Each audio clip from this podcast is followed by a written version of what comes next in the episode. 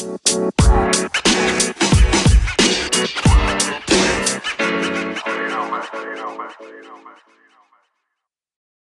witam Was bardzo serdecznie w kolejnym odcinku podcastu Corpo Landlord. To jest podcast, w którym mówimy o tym, jak inwestować w nieruchomości, pracując na etacie. Na wstępie powiem, że ten odcinek jest pierwszym odcinkiem, który nagrywamy online, czyli że nie siedzę z naszym gościem w jednym miejscu, tylko nagrywamy przez rozmowę online co może spowodować, że będzie trochę, będzie, będą trochę inne warunki techniczne i też inaczej będziecie nas słyszeć, za co od razu przepraszam, ale pierwszy raz to wiecie, testujemy, sprawdzamy, zobaczymy jak to wygląda.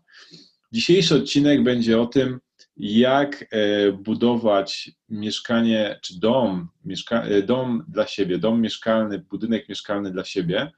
Jest ze mną e, gość Jarek, Jarek Gulewski. Cześć Jarku. Cześć, witam serdecznie wszystkich słuchaczy, osoby, które nas oglądają i Ciebie, Pawle. Jarku, my wcześniej już nagrywaliśmy jeden odcinek Corpo Landlorda o tym, jak inwestować w nieruchomości w formie budowania e, takiego deweloperskiego, gdzie budujesz dom, czy nawet kilka domów, kilka budynków i później je sprzedajesz. I tamten odcinek był skierowany na tego typu inwestycje, a dzisiaj porozmawiamy sobie o tym, jak budować dom dla siebie, e, a może w takiej, wiesz, też takiej e, formie e, hybrydowej, czyli trochę dla siebie, trochę na sprzedaż. Mhm. Zaprosiłem Ciebie dlatego, że jesteś osobą, którą jesteś jedyną osobą, którą znam, która jest tak doświadczona, jeżeli chodzi o deweloperkę, budowanie domów i która zjadła zęby na tym, jak się buduje domy, więc myślę, że będziesz miał najwięcej informacji o tym, jak wybudować dom, szczególnie jak ktoś potrzebuje wybudować dom dla siebie, gdzie to jest o wiele mniejszy projekt niż te, które ty realizujesz. Ale powiedz y, proszę na początku słuchaczom, y, jakby czym się zajmujesz na co dzień? Y, na co dzień zajmuję się budową. E, również też budował domu dla siebie, ponieważ teraz jestem na etapie projektu już czwartego domu e, dla siebie. E, w poprzednich mieszkałem i, sprzeda i, i je sprzedawałem. Natomiast zawodowo zajmuję się branżą deweloperską, czyli buduję domy i mieszkania na sprzedaż. Obecnie prowadzę trzy inwestycje deweloperskie, w sumie na 88, w sumie na 88 lokali, w tym 26 to są mikroapartamenty, pozostałe to są mieszkania w zabudowie jednorodzinnej, dwulokalowej. Jest to zabudowa szeregowa. 88 lokali. Na dzień dzisiejszy, tak. w budowie. Ale ty. Ale one są oczywiście na różnym etapie. No, jest tak. taki etap, gdzie e, kończymy już budowę, e, mamy etap, e, gdzie wstawiamy okna i robimy dach, a mamy też etap na, na kolejnej inwestycji, gdzie jesteśmy na etapie stropu. Także te trzy budowy są na, na różnym etapie. No dobrze, ale to też nie jest jakby, to nie są pierwsze projekty, które prowadzisz, bo prowadziłeś ich już kilkanaście, tak? No, ponad 20, także zajmuję się tym już kilkanaście lat, także to są projekty, które obecnie są e, w budowie. Okej, okay, okej. Okay. No to, to długa historia deweloperska, więc y, podejrzewam, że już nie jeden problem rozwiązałeś, jeżeli chodzi o budowę domów. No i fajnie, że w tym momencie też budujesz dom dla siebie. To też y, pokazuje jakby autentyczność tego, tego podcastu, że sam zmagasz się z e, problemami nie tylko budowy dla kogoś, ale też budowy dla siebie. Tak, znaczy ja akurat buduję już czwarty dom e, dla siebie. Aha. E, natomiast no jest takie powiedzenie, tamte, że. Tamte były za duże, jakby za małe. Znaczy różnie, różnie z tym było. Na przykład pierwszy dom był za duży, planowałem budowę kolejnego domu, chciałem, żeby był mniejszy, ale jeżeli stwierdziłem, że a tu przydałby się jeszcze gabinet, tu sypialnia na dole, tutaj pokój gościnny, to wyszedł e, w sumie podobny, 250 m2. Obecnie mieszkam w bliźniaku, który wybudowałem na sprzedaż, ale no na chwilę obecną w nim mieszkam. E, ma on 156 metrów kwadratowych, więc e, uważam, że jest e, optymalny. Kolejny dom, który teraz projektuję, będzie miał niespełna 200 metrów. Aha, czyli w tym bliźniaku po prostu brakuje ci tych kolumn rzymskich, tak? Które wspierają strop i tak ładnie wyglądają, tak zdobią ten, te, te stropy, dlatego chcesz wybudować coś własnego jakby dla siebie. Nie, absolutnie. Mieszkam w bliźniaku nowoczesnym z dachem płaskim. E, natomiast e, też, e, też chcę wybudować teraz dom nowoczesny z płaskim dachem. Jasne. E, oczywiście sobie żartuję. Mam nadzieję, że cię nie uraziłem tymi kolumnami. Nie, absolutnie. Nikogo innego. Słuchaj, a powiedz mi tak, zacznijmy od tego, czy w ogóle budowanie domu dla siebie w obecnej koniunkturze ma sens, bo jest dzisiaj 8 marca 2020 roku. Koniunktura po prostu wrze. Branża budowlana jest, niektórzy mówią u szczytu, niektórzy mówią, wiesz, zaraz przed kryzysem, inni mówią, że nie, jeszcze wzrosty przed nami ogromne, ale jakby nie było, no to sama branża w tym momencie budowlana przeżywa e, takie swoje prosperity, tak? Mamy, mamy po prostu wysokie ceny budowy, wysokie ceny materiałów, przynajmniej wyższe niż to, co znamy sprzed tam kilku lat. E, słyszy się o tym, że jest mało ekip budowlanych, że jest ciężko z dostępnością dobrych fachowców. E, deweloperzy mówią, że niektóre budowy nawet muszą wstrzymywać, bo nie mają wystarczająco dużo pracowników. E, działki tak samo drożeją, pewnie wprost proporcjonalnie do, do mieszkań, chociaż tego akurat nie, nie, nie badałem, więc nie wiem, ale z tego co wiem, to są droższe niż były. I czy w takiej koniunkturze w ogóle jest sens budować dom dla siebie, czy lepiej może, wiesz, kupić coś gotowego, przemęczyć się parę lat, poczekać aż się trochę pozmienia na, na rynku i wtedy się zacząć rozglądać na, za czymś własnym? Znaczy, y, w mojej ocenie, jeżeli planujemy budowę własnego domu, no to uważam, że każdy moment jest odpowiedni. No, zwróć uwagę, że zawsze teoretycznie wydawało nam się, że materiały są drogie, wykonawstwo jest drogie, działki jest drogie. No, przypomnij sobie sytuację sprzed pięciu lat, też inwestujesz od kilku lat w nieruchomości. Czy miałeś kiedyś, czy ktoś miał kiedyś taką sytuację, takie poczucie, że teraz jest coś tanie, prawda? Czy materiały, czy, czy działki? Zawsze gdzieś tam e, wydawało się.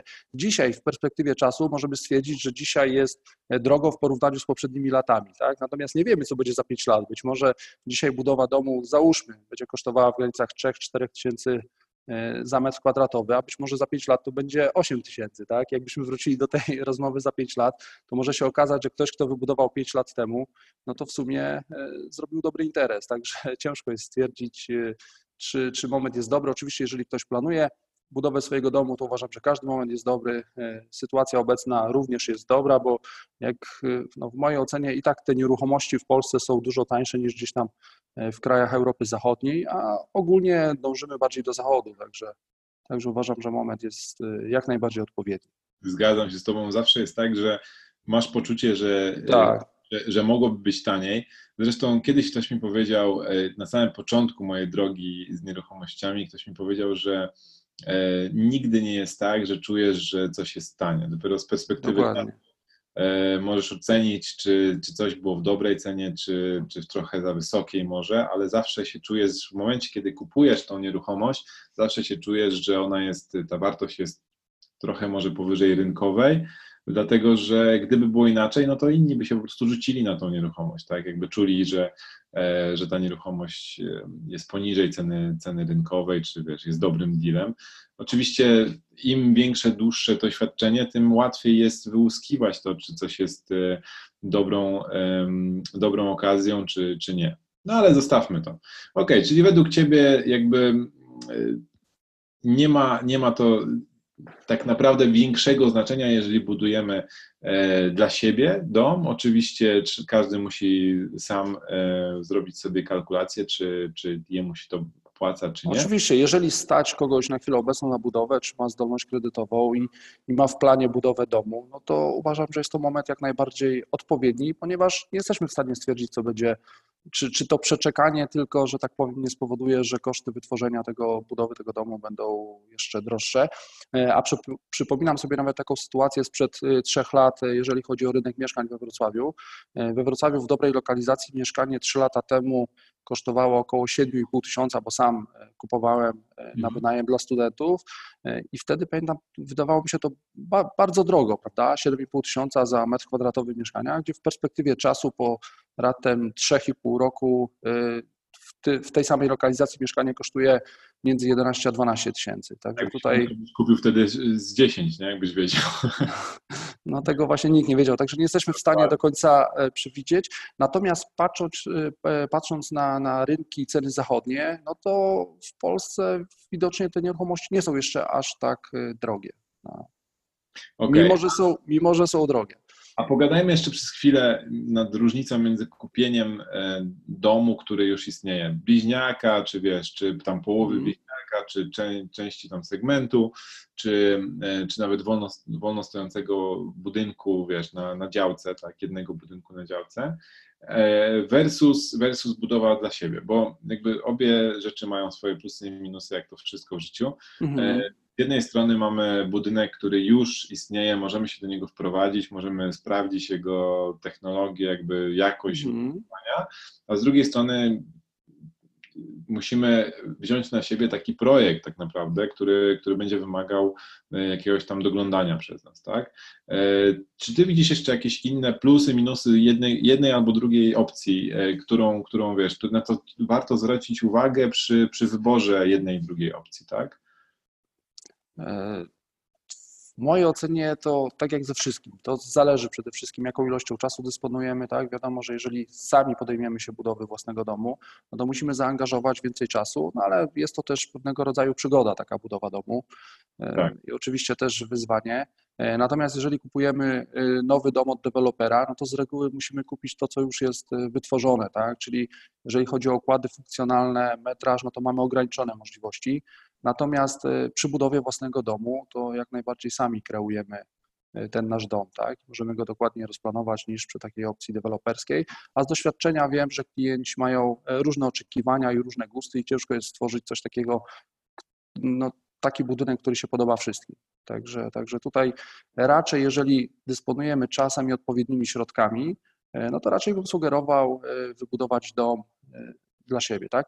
E, też zwróćmy uwagę, że jest ograniczona też e, ilość e, dostępnych domów wolno stojących, jeżeli chodzi o inwestycje deweloperskie, dlatego że deweloper z reguły stara się maksymalnie wykorzystać potencjał działki i stara się jak najwięcej tych budynków wybudować na jednej działce i z reguły są to też dwulokalowe, przynajmniej ja wiem po sobie, jak, jak kupię działkę, no to staram się wybudować teoretycznie, załóżmy na działce 10-arowej, staram się wybudować, nie wiem, 6, 8, 10 mieszkań, a nie dom jednorodzinny.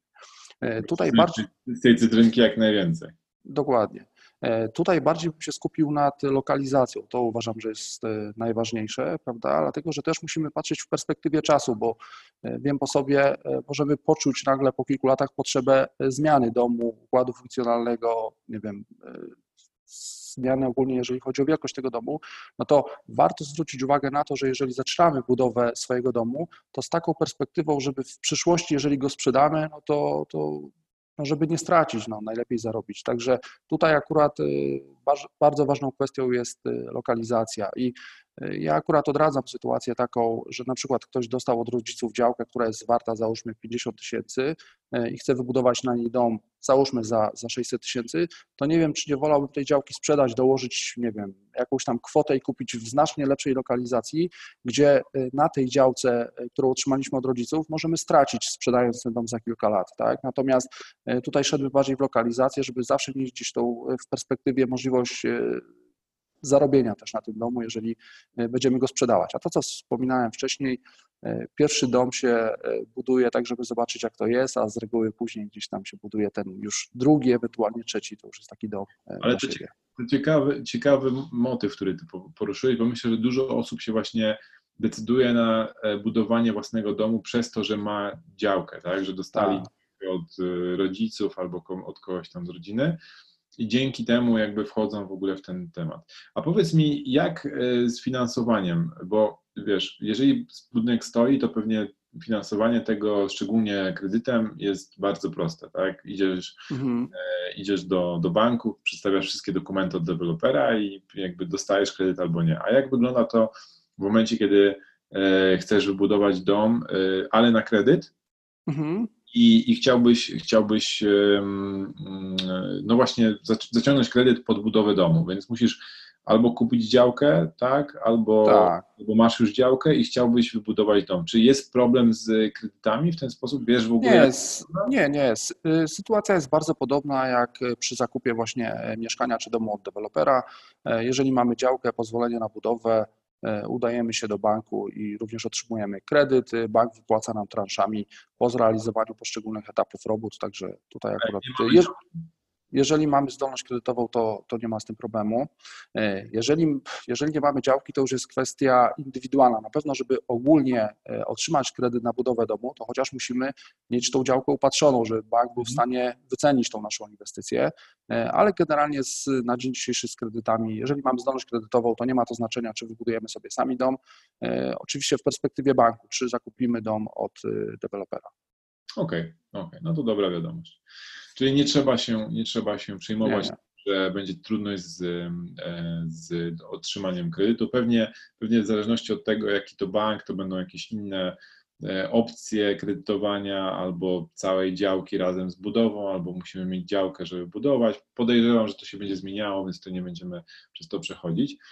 E, to, co Ty powiedziałeś odnośnie tej, tej opcji budowy działki, budowy budynku na działce, które już mamy i jakby zastanowienia się pod kątem tego, co będzie dalej, czyli, czyli jakby sprzedaży tej, tej nieruchomości, tutaj wchodzi taki aspekt właśnie inwestowania w nieruchomości, prawda? Bo z jednej strony mm. dla siebie, więc w sumie nas nie powinno interesować, jak inny, ktoś inny na to patrzy, ale z drugiej strony jednak musimy patrzeć trochę jak inwestor, czyli co się wydarzy z tym budynkiem za jakiś czas i czy przypadkiem nie potrzebujemy mieć opcji wyjścia za jakiś czas z tej nieruchomości y, i jak, jak ta opcja wyjścia będzie nam y, w przyszłości wyglądała. Ja tutaj chciałem się Ciebie zapytać, bo Ty powiedziałeś, że w tym momencie mieszkasz w y, połowie bliźniaka. Tak. I też spotkaliśmy się z taką, znaczy rozmawiając z różnymi ludźmi, spotkałem się z taką, z taką właśnie ideą, żeby, wiesz, jak już budujesz budynek, to może mhm. lepiej jest wybudować zamiast wolno stojącego budynku dla siebie, wybudować bliźniaka, w którym w połowie się zamieszka, a w połowę się sprzeda i dzięki temu e, zwróci się sobie, zwrócą się koszty budowy, tak? Czyli jakby nie było, no to... No może, może nie całe inwestycje, bo aż tak dużych marsz nie ma na, branży deweloperskiej, ale tak. na pewno w bardzo dużym stopniu pozwoli to zoptymalizować e, koszty budowy własnego domu, tak? Tylko później musimy też dobrać odpowiedniego sąsiada. No ale masz możliwość dobrania tego sąsiada, wiesz? No jak... tak, tak nie do końca, bo ludzie nie zawsze się ujawniają. Oczywiście, jeżeli chodzi o moją sąsiadkę, którą pozdrawiam szczególnie w Dniu Kobiet, to, to jest jak najbardziej w porządku, ale, ale tak jak mówię, także to, to nie tak do końca jest, że ktoś się wydaje e, fajny na początku, może być z tym e, różnie, natomiast e, jak najbardziej na pewno jest to bardzo dobra, optymalna opcja, tak, która pozwala, że tak powiem, dużo taniej ten dom dla siebie wybudować, niż jeżeli byśmy nie mieli tej drugiej połówki na sprzedaż. Są jakieś rzeczy, które trzeba szczególnie w tym brać pod uwagę, czy, czy to tak, tak naprawdę jak budowa budynku dla siebie, yy, łamane przez budowanie, wiesz, inwestowanie w nieruchomości, budowanie dla kogoś, bo podejrzewam, że no będą jakby różnice w wyborach nawet technologii, tak, no bo budowanie dla siebie możesz sobie pozwolić na jakby droższe technologie, mhm. zakładając, że zależy Ci na tym, żeby to było bardziej ekologiczne albo mhm. bardziej energooszczędne. E, na kogoś trochę nie, mniej się na to patrzy, patrzy się na, na, na zysk jakby z inwestycji. Czy coś mhm. innego jeszcze trzeba brać pod uwagę, budując takiego bliźniaka, wiesz, w połowie dla kogoś, w połowie dla siebie? To znaczy, y, powiem Ci szczerze, że jeżeli ja y, buduję nawet inwestycje deweloperskie, no to y, technologie są bardzo podobne, jakbym budował dom dla siebie. Można powiedzieć, że nawet identyczne. Jeżeli chodzi o ściany zewnętrzne, izolację, kostkę brukową, tego, tego typu kwestie. Różnice mogą być ewentualnie w ogrodzeniu, załóżmy frontowym, gdzie w branży deweloperskiej w ogóle nie robię tych ogrodzeń, ewentualnie w jakichś takich technologiach już wewnątrz budynku, typu na przykład, nie wiem, rekuperacja, inteligentny dom, o tym właśnie tego, mówię. Tego typu kwestie, ale przecież nic nie stoi na, to są takie urządzenia, które możemy po prostu w, załóżmy w jednej połówce e, zrobić, w drugiej niekoniecznie. Ewentualnie możemy to później uzupełnić. Także tutaj akurat y, większej różnicy nie ma. Tu oczywiście chodzi też o, rodzaj bramy. Z reguły rodzaj bramy jest podobny. Czasami robię tak, że w branży deweloperskiej po prostu nie robię automatów do bram, ale to są kwestie, które można uzupełnić. Także natomiast jeżeli chodzi ogólnie o technologię, no to ja i tak zawsze buduję wysokiej jakości, bo na przykład okna robię e, trzyszybowe na, na dobrych profilach, e, ściany zewnętrzne też e, robię najczęściej z pustaka ceramicznego, izolację ścian w steropianem w granicach 20 cm, więc jeżeli chodzi o tą podstawową technologię, to ja i tak dlatego w domu, który pierwotnie nie budowałem w ogóle dla siebie, czyli w którym teraz mieszkam, bardzo dobrze mi się mieszka, dlatego że go wybudowałem na, na wysokim, że tak powiem, z wysokiej jakości materiałów i jest ok. Prawda? Tam Okej. są kwestie tylko tego typu, że na przykład jakbym budował dla siebie, to bym zrobił y, żaluzje zewnętrzne, które, które są fajnym rozwiązaniem, natomiast są tak drogim, że przy branży deweloperskiej po prostu nie warto tego robić. Na przykład, ale to też można uzupełnić i przewidzieć. w gadżetach. Mhm. Ale y, bo, bo budując takiego bliźniaka, czy są w ogóle jakieś takie rzeczy, które, bo wspomniałeś o bramie, tak, ale mówię o samym budynku, wewnątrz budynku, czy są rzeczy, które e, się gdzieś tam e, stykają, łączą, są wspólne? E, Mówię tutaj na przykład, nie wiem, o ogrzewaniu budynku, czy jest tak, że przyjmuje się taki standard, że na przykład buduje się y, budynek, w którym są dwa oddzielne e, mieszkania, a na przykład kotłownia jest wspólna. Robi się coś takiego, czy y, odchodzi się od tego? Nie, nie. problemów. Y, Nie, przy zabudowie bliźniaczej robimy po prostu dwa oddzielne budynki, y, Mhm. które nawet mają oddzielne ściany y, łączące, tak? czyli po prostu są zdelatowane y, i oczywiście później się y, też wydziela działkę, więc są dwa, dwa całkowicie odrębne budynki. Oczywiście w takiej sytuacji warto jest na przykład zwrócić uwagę na to, żeby na przykład y, tarasy, te części wypoczynkowe nie były na przykład y, zaraz za płotem obok siebie, tylko na przykład ja mam tak jakby po skrajnych ścianach y, budynku tarasu, y, tarasy, więc y, po prostu jeżeli są sąsiedzi y, mają imprezę, to ja jestem całkowicie z drugiej strony budynku. Także uważam, że to warto rozważyć y, w ten Rozumiem. sposób. Y, Natomiast tymi dokładnie, tak, tak. no, Tak jak no, przy na przykład no. zabudowie szereg, szeregowej. To, to jedynie to jest jedna z takich rzeczy, które, które warto rozważyć, jeżeli. że warte, warte, Tak. do poruszenia.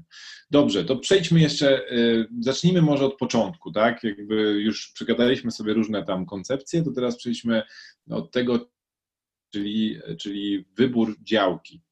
E, Mhm. Jak wiemy, działek y, w Polsce mamy różne rodzaje i teraz y, Mhm.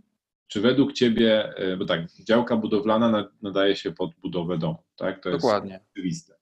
E, Co z resztą rodzajów działek? Bo słyszałem, wiesz, opinie, że mm, są opcje na to, żeby kupić działkę rolną, odrolnić ją albo stać się rolnikiem i dzięki temu możesz ją zasiedlić, bo ona jest tańsza, wiesz. Czy polecałbyś tego typu rozwiązania osobom, które w ogóle pierwszy raz próbują coś wybudować dla siebie? E, Raczej polecałbym zakup e, takiej działki, na której już mogą e, tą budowę rozpocząć, gdzie ta procedura jest krótsza. Oczywiście najlepiej kupić działkę z miejscowym planem zagospodarowania przestrzennego, wtedy jest to jeszcze krótsze niż na przykład uzyskanie warunków zabudowy. Oczywiście przy zabudowie jednorodzinnej uzyskanie warunków zabudowy nie jest skomplikowaną procedurą, to zupełnie inaczej wygląda jak przy inwestycjach deweloperskich, prawda, gdzie są sąsiedzi, którzy są stronami, niekoniecznie chcieliby w sąsiedztwie dewelopera mieszkać. Natomiast e, tutaj przy budowie y, typowo budynku dla siebie e, raczej zalecam oczywiście typowo działki budowlane, gdzie e, w planie miejscowym są przewidziane przez budownictwo, ewentualnie można uzyskać e, warunki zabudowy. I oczywiście bardzo ważne są też inne aspekty, czyli dostęp do mediów, e, infrastruktura oczywiście tam w oku e, naszej działki, czyli drogi, ewentualnie ta infrastruktura już e, bardziej potrzebna dla nas typu e, szkoły, przedszkola, e, przychodnie zdrowia, sklepy. Jedno tylko takie jakby wyjaśnienie. Miejscowy plan zagospodarowania terenu to. E, To jest e, akt Osób, które wiesz, kompletnie się z tym nie spotkały wcześniej. Tak, tak. Oczywiście warto, e, jeżeli na przykład kupujemy działkę, no to warto dowiedzieć się, czy działka jest objęta właśnie miejscowym planem zagospodarowania przestrzennego. To jest akt prawa lokalnego, który konkretnie reguluje, co możemy na danej działce wybudować, wraz oczywiście z rodzajem dachu. Tam określone są też linie zabudowy, tego typu kwestie. I oczywiście najlepiej kupić działkę na takim osiedlu, gdzie już się budują domy, gdzie nie będzie problemu z podłączeniem oczywiście mediów. Także Czyli dla, dla, tych, dla tych, co nigdy czegoś takiego nie widzieli, to jest taki dokument, który można uzyskać od, e, od, od właściwej e, jednostki, który mówi o tym, e, jak, co można wybudować na danej działce. Tak, to się z Urzędu Miasta, ewentualnie gminy, jeżeli budujemy Mhm. poza obszarami miejskimi. Przepraszam. Wyobraźmy sobie, że przychodzę do ciebie jako do mojego kolegi i mówię, Jarku, słuchaj, chcę kupić dla siebie, znaczy chcę kupić działkę, gdzie, na której chcę, chcę budować. Gdybyś miał tak mi powiedzieć, jak idealnie, na co, na, jak, jaka, jakby wyglądała idealna działka pod budowę takiego domu jednorodzinnego, wolno stojącego, na co zwrócić uwagę? Wiesz, ja wiem, że to zależy od tego, gdzie, w którym Tak, tak. I tak dalej, Na, ale najpierw, na, na, Załóżmy, najpierw że, że idealna działka, którą ty byś widział na, dla osoby, która, wiesz, nie patrząc nawet na koszty w tym momencie, tylko, tylko co ona powinna mieć. E, więc tak, e, przede wszystkim odpowiedni stosunek e, ceny działki do, do ewentualnej ceny domu później. Także uważam, że to jest takie najważniejsze. No wiadomo, Jaki idealna. być? Proszę. W- Właśnie, właśnie ten stosunek po, powinien nam pozwolić na to, żeby ewentualnie przy sprzedaży tego domu w przyszłości jeszcze na tym domu zarobić. Także generalnie wiadomo, że najlepiej działki kupować w miastach, ewentualnie pod miastami na, no na, na takich osiedlach, które się cieszą dużą popularnością. Także, także tutaj, e, jeżeli już pytasz e, konkretnie o samą działkę, no to na pewno, żeby miała e, możliwie jak największy dostęp do, do mediów, do tej infrastruktury, no, czyli na przykład y, do gazu, no, prąd i woda to jest takim standardem, tak? Mhm. No jeżeli oczywiście ma kanalizację, to też fajne, e, ale e, o ile przy branży deweloperskiej jest to bardzo istotna kwestia, natomiast przy budowie domu, jeżeli nie mamy tej kanalizacji, no to oczywiście możemy e, zrobić oczyszczalnię ścieków, ewentualnie szambo. Podobnie z gazem też możemy wtedy sobie na przykład skorzystać z z takiego gazu, na przykład ze zbiornika, czy ewentualnie z pompy ciepła, czy, czy innego rozwiązania. No i co jest bardzo ważne, to na pewno komunikacja. Mam tutaj na myśli komunikację do, do miast, tak? tam gdzie pracujemy, gdzie się uczymy, także to ma bardzo duży wpływ też na, na atrakcyjność działki.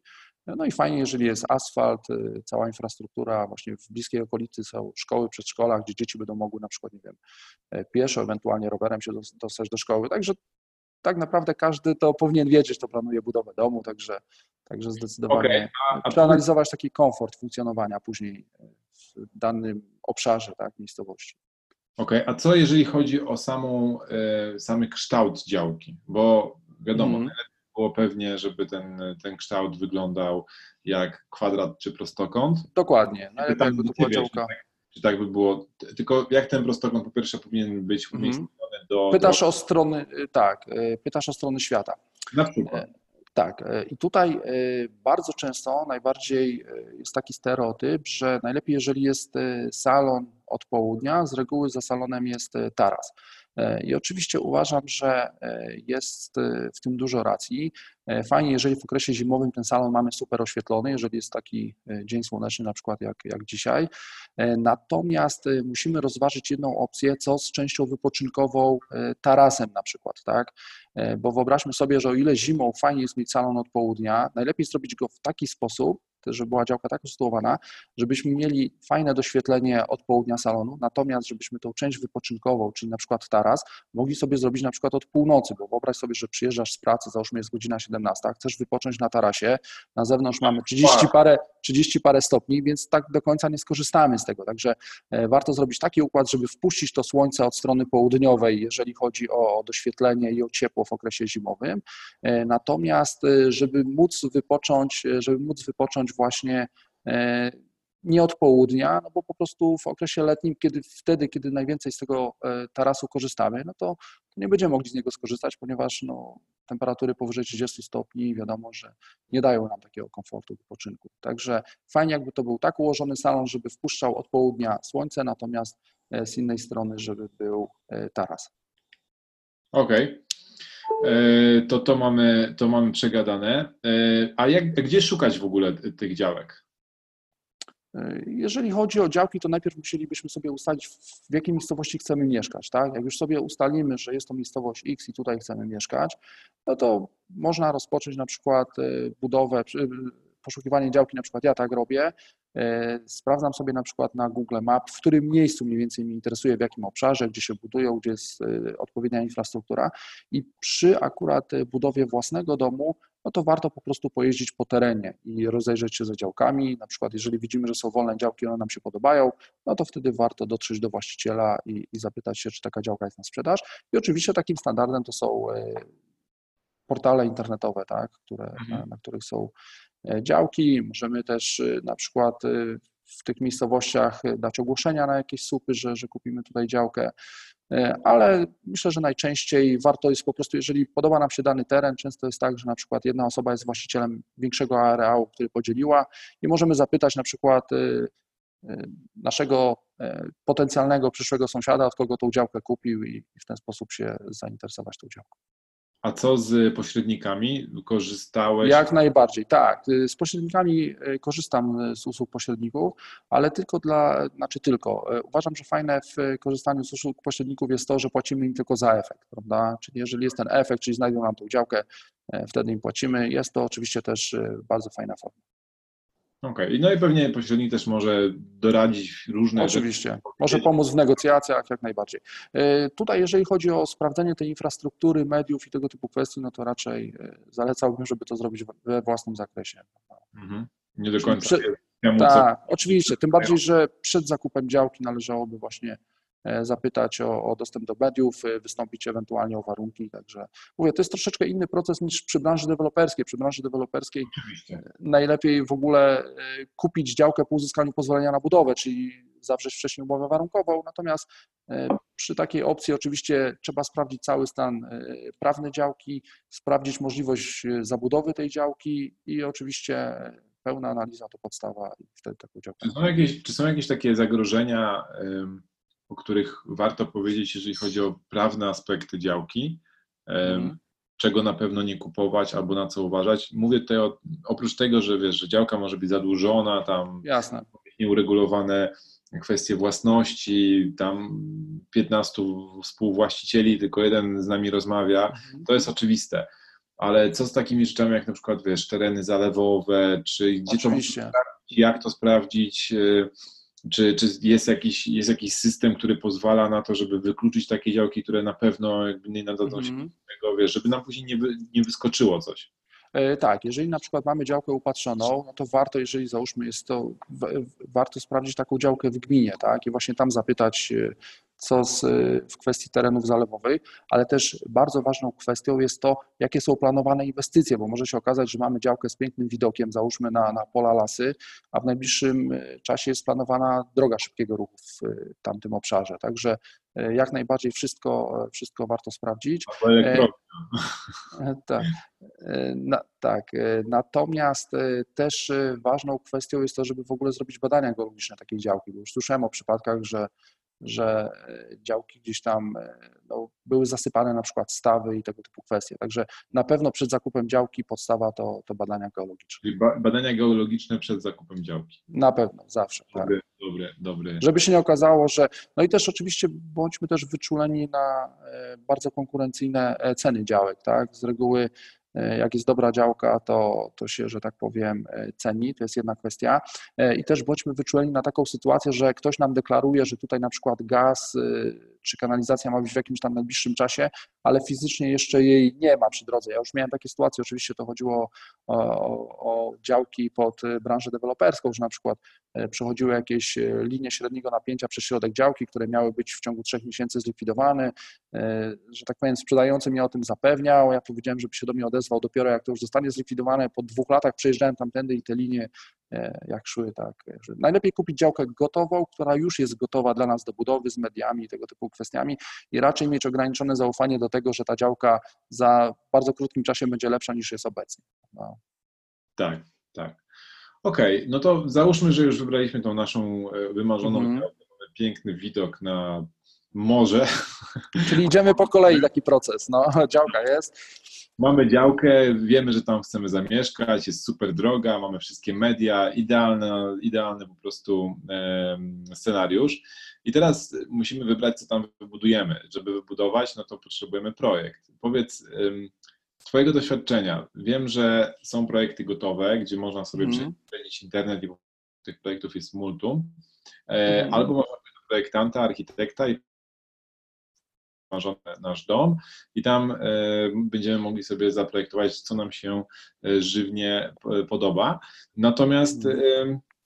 Myślę, że do, do, tego dochodzą też kwestie tego, e, wiesz, projektant nam wszystko zaprojektuje, ale te koszty później wykonania poszczególnych rzeczy mogą być o wiele droższe niż w takich sprawdzonych, sprawdzonych rozwiązaniach, projektach. Jak ty na to patrzysz? Czy kupowałbyś gotowy projekt, czy robiłbyś projekt od zera? Jak masz u siebie w domu?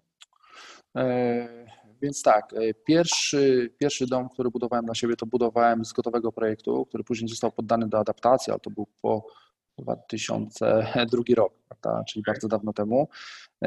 Kolejne już robiłem projekt indywidualny, tylko na pewno przy projekcie indywidualnym jest to opcja droższa. Natomiast zależy, jakie mamy konkretne oczekiwania. No, baza projektów gotowych jest naprawdę bardzo, bardzo e, duża, jeżeli chodzi ogólnie o, te biura projektowe. E, natomiast e, no, mi się nie udało, że tak powiem, nigdy takiego idealnego dla siebie projektu, że tak powiem, znaleźć, więc ja głównie korzystam z projektów indywidualnych. Te kolumny, tam na pewno chodziło o te kolumny. Nie, nie, nie, właśnie odwrotnie, w tych projektach gotowych jest dużo kolumn, a ja tego chciałem uniknąć. Oczywiście to tak pół żartem, prawda? Okej, okay, okej. Okay. Czyli, czyli jedna i druga opcja jest ok, no tak. w zależności od tego, jak bardzo mamy e, jakby nasz, e, naszą wizję już skrystalizowaną, skrystalizowaną, tak. albo idziemy w coś, co nam się podoba, bo znaleźliśmy w internecie, albo, mhm. albo, albo idziemy do projektanta i pr pracujemy z nim. Jak już mówimy o projekcie, to na jakie technologie zwracać uwagę? Bo wiesz, dla ciebie niektóre rzeczy są na pewno oczywiste. W momencie, kiedy budujesz któryś tam kolejny budynek, wiesz mniej więcej, w którą stronę pójść, jakie technologie wybrać, które są lepsze, gdzie warto wydać pieniądze, a gdzie nie ma sensu przepłacać. Dla osoby, która w ogóle to zaczyna, to, to jest tak, jakbyś wchodził, wiesz, pierwszy raz do jakiejś branży, o której nic nie wiesz i masz setki różnych rozwiązań i musisz się na coś zdecydować, a każda wiąże się z tym, że będzie inny koszt, będzie inna jakość, będzie inny sposób y, nawet wykonania tego. Czy masz jakieś takie porady dla osób, które w ogóle zaczynają? Wiadomo, że każdy będzie musiał przejść tą drogę samemu, ale czy masz może coś, co możesz powiedzieć naszym słuchaczom, y, na co zwracać uwagę, na co nie zwracać uwagi? E, tak, e, jeżeli na przykład e, plan miejscowy dopuszcza, no to raczej sugerowałbym iść w domy z dachami płaskimi, dlatego że powierzchnia tego domu raz, że wychodzi trochę większa, prawda, przy tak podobnych kosztach budowy, a druga kwestia, zdecydowanie bardziej komfortowo się mieszka pod, pod dachem płaskim. Z uwagi na brak skosów to jest jedna kwestia, ale druga uważam nawet, że znacznie ważniejsza to jest jednak e, komfort e, mieszkania, na przykład w okresie letnim, gdzie temperatura na zewnątrz jest bardzo wysoka, to naprawdę ciężko jest na takim poddaszu, że tak powiem, fajnie funkcjonować bez klimatyzacji. Natomiast jeżeli mamy stropodach, załóżmy żelbetowy czy, czy teriwa, to ten komfort. Ja wiem na przykład, jak mieszkałem wcześniej e, w domu z dachem dwuspadowym, to jednak było bardzo gorąco, a jak pokazywałem moim klientom e, mieszkania, załóżmy na piętrze pod dachem płaskim, w tym samym oczywiście okresie, to czułem, że tak powiem, tą różnicę i, i ten komfort. Tak? Czyli tak, dach płaski. A co ze tak. wszystkimi takimi no, nowinkami technologicznymi, które się pojawiają w branży budowlanej i które zachęcają wiesz, do, na wydanie ogromnych pieniędzy na czy to ogrzewanie, czy, czy wiesz, energooszczędność. Jak ty na to patrzysz? Bo Mus, musimy to, musimy, mhm. e, musimy to też na spokojnie przeliczyć, tak? Jeżeli na przykład e, bardzo często jest tak, że te, te, nowinki technologiczne się zwracają bardzo długo, czasami jest to kilkanaście lat. Mam na myśli tutaj na przykład, y, nie wiem, kolektory słoneczne, fotowoltaika i tego typu kwestie. E, jeżeli nie ma dotacji y, gminnych, to, to one się zwracają z reguły kilkanaście lat. E, natomiast no jeżeli są dotacje, to, to znacznie krócej. Także uważam, że jeżeli chodzi o te kwestie takie nowinki technologiczne, to jest kwestia bardzo indywidualna. I teraz kwestia, czy my to po prostu chcemy, i nam się to podoba, czy po prostu e, chcemy zaoszczędzić pieniądze. No jeżeli chodzi tutaj o zaoszczędzenie pieniędzy, no to nie będzie to łatwe, dlatego że wydamy załóżmy na początku e, kilkanaście albo więcej tysięcy i to się będzie nam zwracało e, latami. Na pewno warto jest zainwestować w coś w rodzaju inteligentnego domu, czyli na przykład na dzień dzisiejszy kosztuje to to nie są naprawdę duże pieniądze, na przykład, nie wiem, tak jak ja mam, że telefonem sobie wyłączam e, kocioł gazowy, albo jak jestem za granicą, to sobie po prostu e, włączam dzień wcześniej, reguluję temperaturę, a koszt tego to jest raptem 460 zł, tak, że w takie rzeczy na pewno warto, warto na przykład, nie wiem, w alarm na przykład też warto w domu zainwestować, ewentualnie jakieś rolety elektryczne też sterowane ze smartfona, ale to są na dzień dzisiejszy tak tanie rzeczy, że, że na pewno warto jest tak niskimi kosztami sobie ten komfort e, poprawić. Natomiast e, kwestia, czy wybrać pompę ciepła, czy wybrać e, gaz sieci miejskiej, to trzeba sobie po prostu samemu indywidualnie to przeanalizować. Z reguły rozwiązania z pompą ciepła są znacznie droższe i oczywiście brałbym takie rozwiązanie pod uwagę, jakbym nie miał dostępu do gazu z sieci miejskiej. Prawda?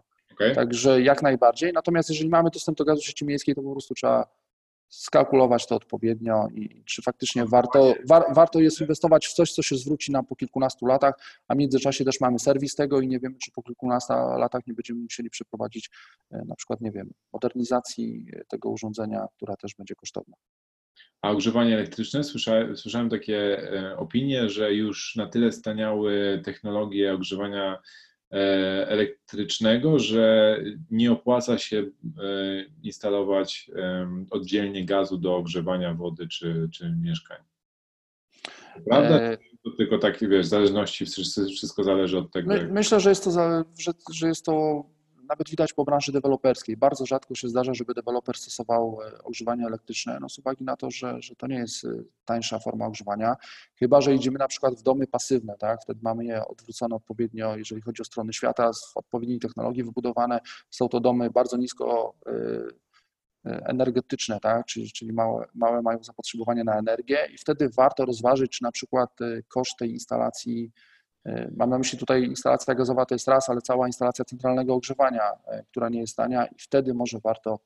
E, z reguły to wygląda tak, że koszty eksploatacji przy prądzie są wyższe, natomiast koszty E, znaczy tak, e, koszty instalacji, czyli koszty tych urządzeń przy e, energii elektrycznej są niższe, natomiast koszty eksploatacji są wyższe. Okay. Przy ogrzewaniu wody to wygląda odwrotnie, czyli koszty instalacji są wyższe, koszty eksploatacji są niższe, tak? Na przykład przy gazie. Rozumiem. No dobra, to załóżmy, że już dogadaliśmy się z projektantem albo, albo kupiliśmy ten. Tu jeszcze, jeżeli mogę dodać, to tak. na pewno polecam kwestię z ogrzewaniem podłogowym w całym mieszkaniu.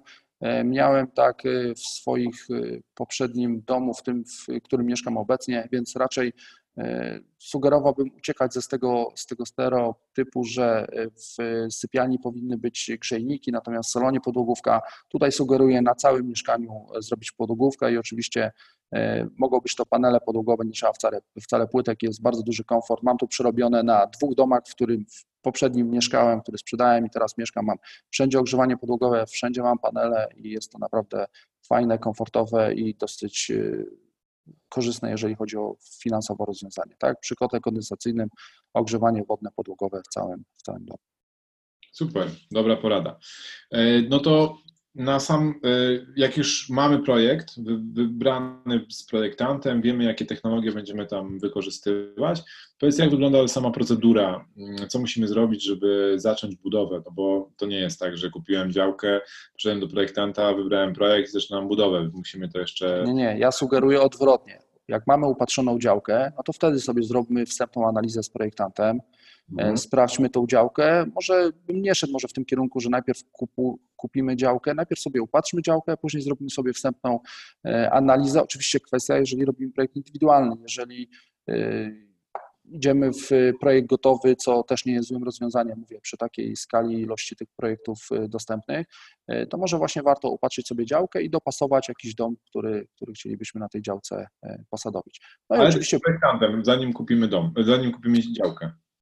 Możemy to zrobić sami też, tak? Jeżeli na przykład y, korzystamy z projektu gotowego, no to musimy znać te takie podstawowe kwestie, czyli odległości od granic działki, warunki techniczne, jakim powinny odpowiadać budynki, usytuowanie, ale ewentualnie jeżeli jesteśmy zainteresowani jakimś konkretnym projektem z katalogu, to też e, podejrzewam, że na infolinii nam też pomogą tak jakby zlokalizować ten projekt na naszej działce. Także, także raczej bym nie zaczynał całkiem od e, zakupu działki, ale może nawet e, wstępnie równolegle bym też robił sobie analizy projektu projektów domów, które, które mi się podobają, tak? Żeby się nie okazało, że na przykład e, mamy swój super wymarzony dom, ale on się nam załóżmy na tej działce nie zmieści, tak? Bo chcemy zrobić parterówkę, która będzie szeroka, także róbmy to jakby równolegle. E, równolegle. Okej, okay. i co dalej? E, no jeżeli już na przykład się zdecydujemy, że faktycznie działka nam odpowiada, mamy całą analizę zrobioną i działki, i projektu taką wstępną, no to dokonujemy zakupu działki i się bierzemy za formalności, czyli musimy zacząć od zlecenia geodecie mapy do celów projektowych. To jest taki pierwsze. Ja oczywiście zanim e, na przykład e, mapę do celów projektowych, to sobie biorę taką mapę do celów opiniodawczych z, z urzędu, zanim kupię działkę i sobie właśnie tam wrysowuję, analizuję, liczę tą swoją, te, ten swój dom. Oczywiście teraz też można skorzystać z geoportalu i sobie na geoportalu pomierzyć działkę, ale jeżeli weźmiemy tą mapę do celów opiniodawczych, no to też mamy tam więcej infrastruktury, która się gdzieś tam znajduje w oku, czyli mam na myśli media. E, no jak mamy mapę do celów y, projektowych, to w międzyczasie, jeżeli jest to projekt gotowy, to robimy jego adaptację. E, występujemy oczywiście przed y, o wydanie warunków na dostawy wody, ścieków, y, prąd, gaz, jeżeli oczywiście mamy dostęp do tych mediów. I to jest ważne, żeby to zrobić wcześniej. Tak, jeżeli jest potrzeba, na przykład tutaj nie mówię o odrolnieniu, ale to jest uzależnione od, klasów, od klasy gruntów. Jeżeli jest e, potrzeba wyłączenia z produkcji rolniczej, no to po prostu wyłączamy z produkcji. To jest krótkotrwały proces, który trwa dwa tygodnie i z reguły, e, że tak powiem, wyłącza się tylko obszar, na którym będzie budynek. Wtedy jest e, podatek no, wyższy jest od tej działki, na której jest budynek, a reszta część zostaje dalej jakby rolna, ale rolna, na której plan przewiduje oczywiście budowę domu. Tak. To kiedy składamy e, wniosek o pozwolenie na budowę?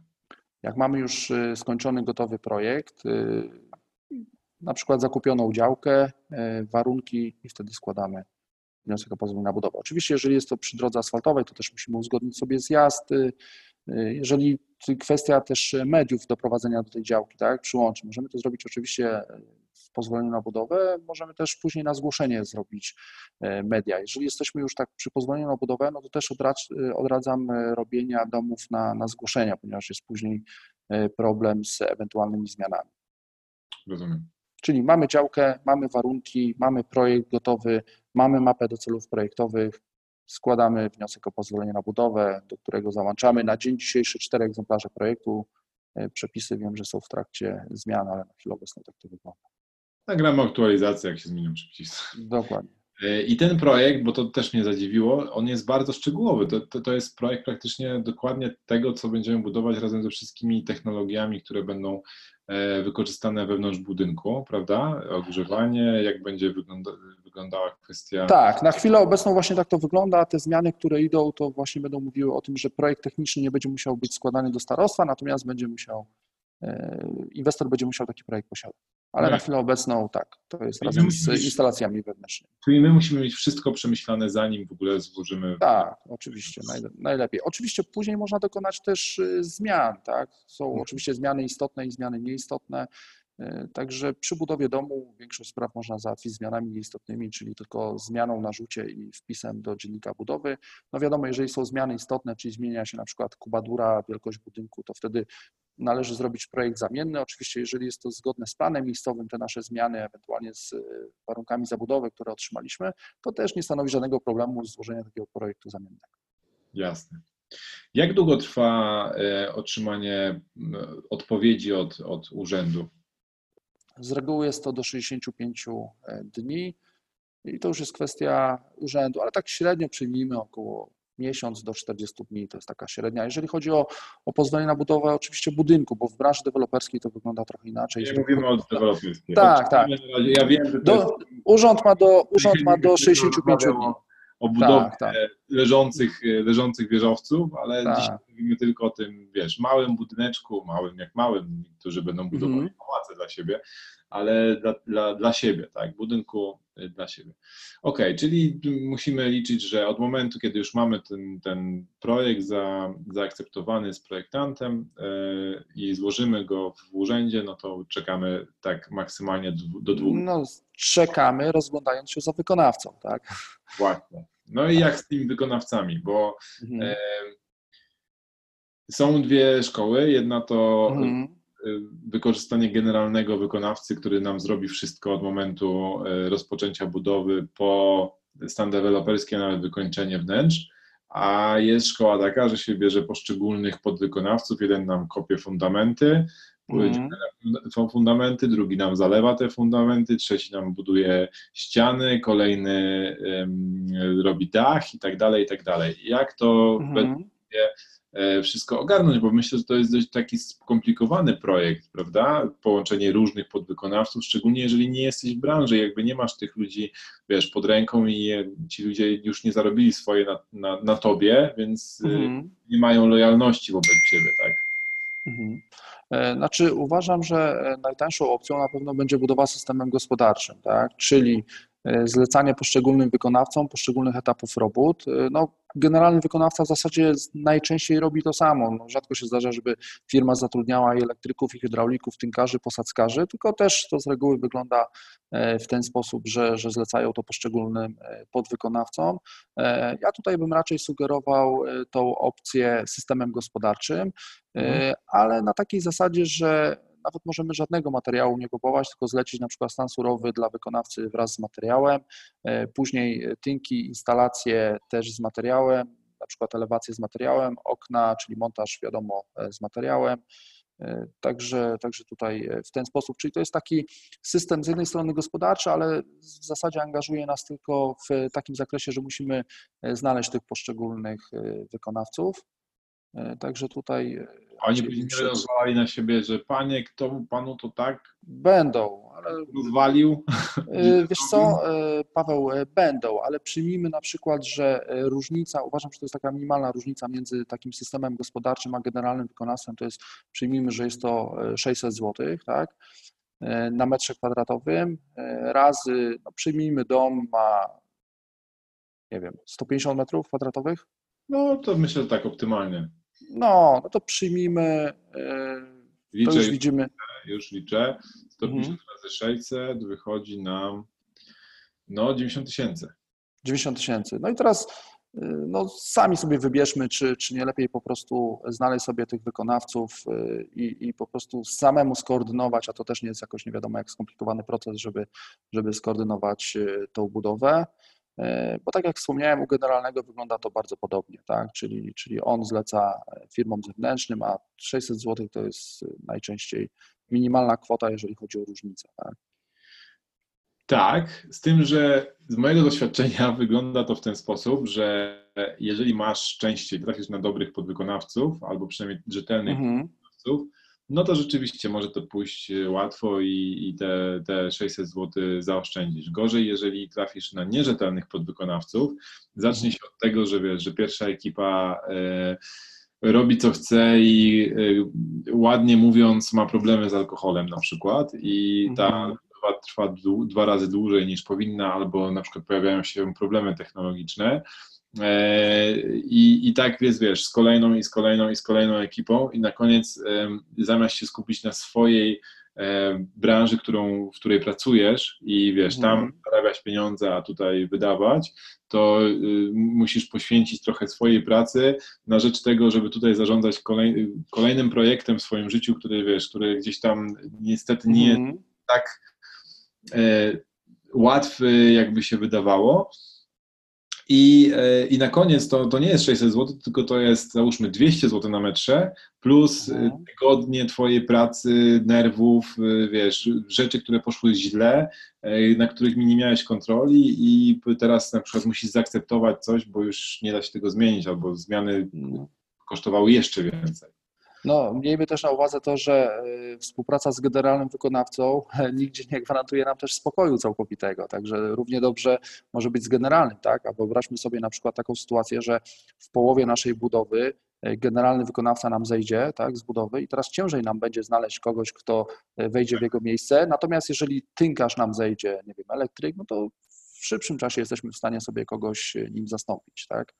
A jednak mówię, no budowa domu, no myślę, że trwa tak do 9 miesięcy, tak, od, od podstaw do takiego stanu deweloperskiego mam na myśli, e, no to teraz sobie odpowiedzmy na pytanie, czy, czy nie warto po prostu e, właśnie zaoszczędzić te, te 90 tysięcy i po części wykorzystać je na, na inne cele. E, jeżeli zarządzamy innymi projektami w pracy, tak? Z reguły, jeżeli jesteśmy osobami zorganizowanymi, to też jesteśmy sobie w stanie zorganizować budowę, także to też nie jest nic skomplikowanego.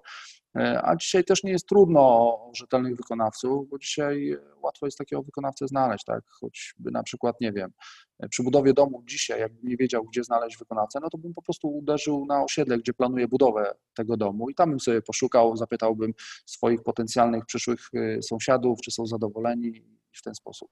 Także tutaj musimy wybrać. No, e, oczywiście możemy zaoszczędzić jakąś daną e, kwotę pieniędzy, e, możemy zlecić to generalnemu wykonawcy, ale też miejmy na uwadze, że współpraca z generalnym wykonawcą wcale nie gwarantuje nam 100% spokoju. To nie jest tak, że że przyjeżdżamy na początkowym etapie budowy i później tylko przyjeżdżamy po, po odbiór kluczy, też musimy tak jakby ko, znaczy koordynować i przede wszystkim kontrolować ten cały proces. Także. Wiadomo, wszystko zależy od firmy, z którą współpracujemy. A zresztą jest to branża tak y, wciągająca, że nawet y, budując ten dom sami chcemy być y, co jakiś czas na tej budowie, zobaczyć jak to idzie, żyjemy po części też tym, tak? Jasne, jasne. No dobrze, powiedziałeś 9 miesięcy, a co z tymi wszystkimi e, gotowymi, modułowymi domami, które, które producenci zachwalają, że da się wbudować, wiesz, dom w kilka tygodni, e, gdzie przyjeżdżają ci gotowe elementy i jak mm. tego składają ci na miejscu. E, miałeś do, doświadczenie z takimś czymś, jakby, jeżeli to, to co o tym sądzisz? Wiesz co? Nie, nie brać pod uwagę. E, tak, nigdy tego nie praktykowałem, natomiast e, analizowałem to kilkakrotnie przy swoich inwestycjach deweloperskich. E, nie wychodzi to opcja, ta opcja na pewno nie wychodzi taniej. Jeżeli chodzi o szybkość, to po części tak, możemy go wybudować szybciej, tylko też musimy mieć na uwadze to, że w Polsce na przykład na gaz czy na prąd się czeka załóżmy 8 do kilkunastu miesięcy i po co nam dom w ciągu 3 miesięcy, skoro i tak w nim nie zamieszkamy, ponieważ y, czekamy jeszcze na tą infrastrukturę, na te przyłącza. Y, druga kwestia, też pamiętajmy, że my jako Polacy jesteśmy tradycjonalistami, więc y, chcemy mieć domy murowane, żeby stropy były, no żeby ten dom był stabilny. Natomiast domy w technologii drewnianej oczywiście sprawdzają się, wiele osób mieszka i są zadowoleni, ale myślę, że koszty wytworzenia domu tradycyjnego będą niższe, a w przyszłości, jeżeli będziemy chcieli sprzedać na przykład taki dom, no to na pewno większym atutem będzie to, że jednak jest to dom murowany z żelbetowym stropem, a nie jest to konstrukcja drewniana. Jasne. To jest dobry punkt. Okej. Okay. Jarku, myślę, że przeszliśmy przez wszystkie pytania, które do Ciebie e, przygotowałem, chyba że chcesz jeszcze coś dodać. Nie, nie no, jeżeli są jakieś pytania, to, to chętnie na nie odpowiem. Jak, jak, jak, będzie, jak będą jakieś pytania po tym odcinku, to, e, to jak najbardziej skieruję do Ciebie jako do osoby, która najwięcej... Na pewno, na pewno budowa domu jest fajną, fajną przygodą, tak? Także, także tutaj akurat no, zachęcam do, do, do budowy jak najbardziej. Też, że tak powiem, scala pewne kwestie, także tutaj jak najbardziej budowa polecam, prawda? Super. Uodparnia na stres i na pewno pomoże nam też e, w naszych, w naszych obowiązkach zawodowych. Także na pewno szef to później gdzieś zauważy i doceni. Dobrze, jeszcze nie kończymy. Jeszcze mamy jeden, jeden e, mały e, małą część naszego, naszego podcastu. Ja tylko przypomnę, że możecie nam zadawać pytania, na które będziemy odpowiadać w tym podcaście. Ja staram się tak dobierać te pytania, żeby, żeby później e, w podcaście dobrze one brzmiały, jakby nawiązywały do, do tego, co, o, czym, o czym mówimy. E, przypomnę też, że na stronie corpolandlord.pl możecie się zapisać na nasz newsletter, w którym po pierwsze przypominamy o tym, że pojawił się nowy odcinek, o czym ten odcinek jest, ale też do, dorzucamy całą masę informacji, która gdzieś tam przechodzi przez nasze ręce i dzielimy się tym, co uważamy za interesujące. A mamy taki zwyczaj, że na koniec każdego podcastu mówimy o rzeczach, które gdzieś wpadły nam w ręce i właśnie były na tyle interesujące, że warto się nimi podzielić. E, Jarku, ja e, widziałem, że niedługo, bo już 21 marca w Warszawie przygotowujesz coś takiego jak e, forum dewelopera. Powiesz w skrócie, tak, co to jest? E, tak, forum dewelopera to jest głównie e, wydarzenie dla deweloperów, ewentualnie dla osób, które są zainteresowane e, branżą deweloperską, ale oczywiście te, tam są poruszane tematy, że tak powiem, kompleksowo inwestycyjne i też oczywiście typowo technologiczne. Jeżeli ktoś chciałby uczestniczyć w tym forum, to, to jak najbardziej. Również zapraszam osoby chcące wybudować swój własny dom, ponieważ też będą mogły dodatkową wiedzę na, na tym wydarzeniu nabyć. Gdzie można znaleźć więcej informacji odnośnie tego wydarzenia? Na stronie forumdevelopera.pl. Prosta, prosta strona internetowa. Tak, z reguły takie, wyda takie wydarzenia robimy dwa razy w roku. Najbliższe jest właśnie 21 e, marca, a kolejny jest planowane e, na wrzesień. Czyli nawet jeżeli słuchacie tego odcinka długo po tym, jak, jak został nagrany, to możecie sprawdzić na forumdevelopera.pl, kiedy jest najbliższe wydarzenie. Oprócz tego prowadzisz warsztaty e, deweloperskie, czyli szkolenia o tym, jak tak, na chwilę obecną e, przeszkoliłem, e, na chwilę obecną przeszkoliłem ponad 300 osób i są to warsztaty dla osób, które chcą rozpocząć e, działalność w branży deweloperskiej. Robię to od ponad dwóch lat i mam już uczestników, którzy już realizują kolejne swoje inwestycje, także zainteresowanie tematem jest bardzo duże. Ostatnio nawet w zeszłym tygodniu skończyłem nagrywanie kursu online, ponieważ z uwagi na ograniczony czas te warsztaty robię tylko cztery razy w roku, ponieważ sam samodzielnie zarządzam swoimi projektami deweloperskimi, więc y, postanowiłem e, nagrać też e, kurs y, online. Super. To życzę Ci powodzenia w takim razie w nowym, jakby nowej platformie. My mamy kurs online, więc wiem, z czym to się trochę je.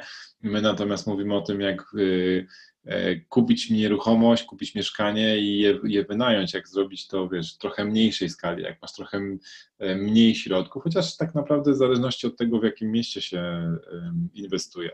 E, no dobra, ja dla Was przygotowałem jedną rzecz, którą ostatnio wpadła mi w ręce wraz z tym, jak rozwija się moja firma, stwierdziłem, że czas na CRM, czyli taki program do zarządzania relacjami z klientami. Głównie chodzi o to, żeby nie stracić tego, że różni klienci do nas wpadają w różnym e, momencie i, i żeby na pewno każdy klient został um, zaadresowany, żeby została mu przedstawiona oferta, żeby pamiętać o nim, że gdzieś tam coś od nas chciał i że żebyśmy po prostu coś jemu albo sprzedali, albo po prostu odpowiedzieli na, na pytanie, które do nas e, kieruje.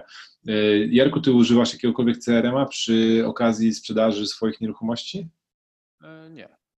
Nie. To, to też dla Ciebie polecam. Jest taki, taki program w, w, formule SaaS, czyli coś, czego nie, nie, nie, potrzebujesz nic więcej oprócz przeglądarki w komputerze czy, czy aplikacji w telefonie. Nazywa się Pipe Drive i e, polega na tym, że po pierwsze budujesz sobie lejek sprzedażowy, czyli poszczególne etapy, przez które przechodzi Twój klient. Od momentu, kiedy trafił do Ciebie z jakiegoś tam źródła, czyli na przykład zostawił u Ciebie numer telefonu, albo zadzwonił do Ciebie, albo wysłał maila i później tworzysz sobie taki lejek u siebie w firmie, czyli co musi się wydarzyć z tym klientem, żeby wydarzyła się sytuacja, która jest dla Ciebie idealna, czyli żeby zostawił u Ciebie pieniądze, czyli na przykład w Twoim przypadku, żeby kupił od Ciebie mieszkanie, tak? W moim przypadku, żeby zlecił nam e, e, remont nieruchomości albo żeby zostawił nas pieniądze w, w inwestycji albo jeszcze jakieś inne rzeczy. Mamy tych lejków sprzedażowych kilka. I e, dzielisz sobie poszczególne etapy, czyli na przykład wysłanie oferty, negocjacje, podpisanie umowy, rozpoczęcie projektu i tak dalej, i tak dalej. W Twoim przypadku to może być, wiesz, oglądanie mieszkania, druga, druga na przykład wysłanie dokumentów, które, które zwykle klienci proszą, tak, później wysłanie umowy, e, negocjacje, podpisanie umowy sprzedażowej, pieniądze na konto, faktura, cokolwiek, tak, te różne lejki. I mhm zaznaczasz sobie tych klientów i oni przechodzą tak z jednego etapu do drugiego. Jeżeli masz dział sprzedaży, no to możesz y, kontrolować, jak oni mają, jak oni zarządzają tymi swoimi klientami i co najważniejsze, ile tych klientów jest, bo zasada jest taka, że u początku tego lejka musi być na tyle dużo klientów i na tyle dużo projektów, żeby y, tylko jakiś tam procent nam się y, nam dojdzie do końca tej, tego procesu, Mhm. i e, musimy to e, na tyle obsłużyć, na tyle dużo obsłużyć tych klientów, żeby, żeby firma nam po prostu generowała tyle zysków, ile planujemy. E, Program nie jest darmowy, jest darmowy tylko przez 14 dni, żebyśmy mogli sobie potestować, później kosztuje. E, dokładnie ile kosztuje, to Wam nie powiem, bo nie pamiętam e, ile płaciłem, ale to można oczywiście sobie sprawdzić. Są różne poziomy, jak to zwykle bywa. E, natomiast jest bardzo przejrzysty, łatwy w obsłudze. Na razie go testuję. Natomiast mam zamiar coś podobnego wdrożyć u siebie w firmie. Także jeżeli macie sytuację, że przez Wasze ręce przechodzą różni klienci i w pewnym momencie zaczynacie się gubić, na, z którym klientem, o czym rozmawialiście, e, na jakim jest etapie tej naszej współpracy, e, to, to warto coś takiego wdrożyć. Też często jest tak, że te, te mm, programy mają miejsce, gdzie można składować sobie dokumenty, podłączać pocztę, którą się wysyłało, na pewno to ułatwia pracę, szczególnie jeżeli mamy sprzedawcę albo grupę sprzedażową u siebie w firmie i, i musimy im delegować te różne zadania i później sprawdzać, jak oni sobie radzą i na jakim etapie jest ta sprzedaż. Także program nazywa się Pipe Life. No i to tyle ode mnie na dzisiaj. Jarku, bardzo serdecznie Ci dziękuję za uczestnictwo w drugim już odcinku Corpo Landlorda. Mam nadzieję, że e, ten odcinek zostanie tak samo e, dobrze przyjęty jak poprzedni, bo w poprzednim odcinku mieliśmy bardzo dużo pozytywnych opinii na temat Twojej wiedzy eksperckiej i tego, jak mówisz o budowaniu nieruchomości. I mam nadzieję, że się spotkamy jeszcze w kolejnych odcinkach Corpolandorda gdzieś kiedyś wkrótce. Bardzo dziękuję również, że, że poświęciliście tą godzinkę i posłuchaliście, co mam do powiedzenia. I Tobie, Paweł, również dziękuję. Z nami był Jarek Gulewski e, z. E, nawet nie wiem, jak Cię przedstawić, stary. Ty masz tak dużo różnych rzeczy, tutaj warsztaty, tutaj e, firmę deweloperską. Nie, to w zasadzie mam tylko dwie rzeczy. Warsztaty, firmy, firmę deweloperską, oczywiście też wynajmuję mieszkania. Także tylko te, te trzy. Jakbyście chcieli się odezwać do Jarka, to oczywiście w odpisie tego podcastu ja zostawię kilka informacji, gdzie możecie Jarka znaleźć. E, bardzo Wam serdecznie dziękuję. Zapraszam na kolejne odcinki i do usłyszenia wkrótce. Dzięki, Jarku.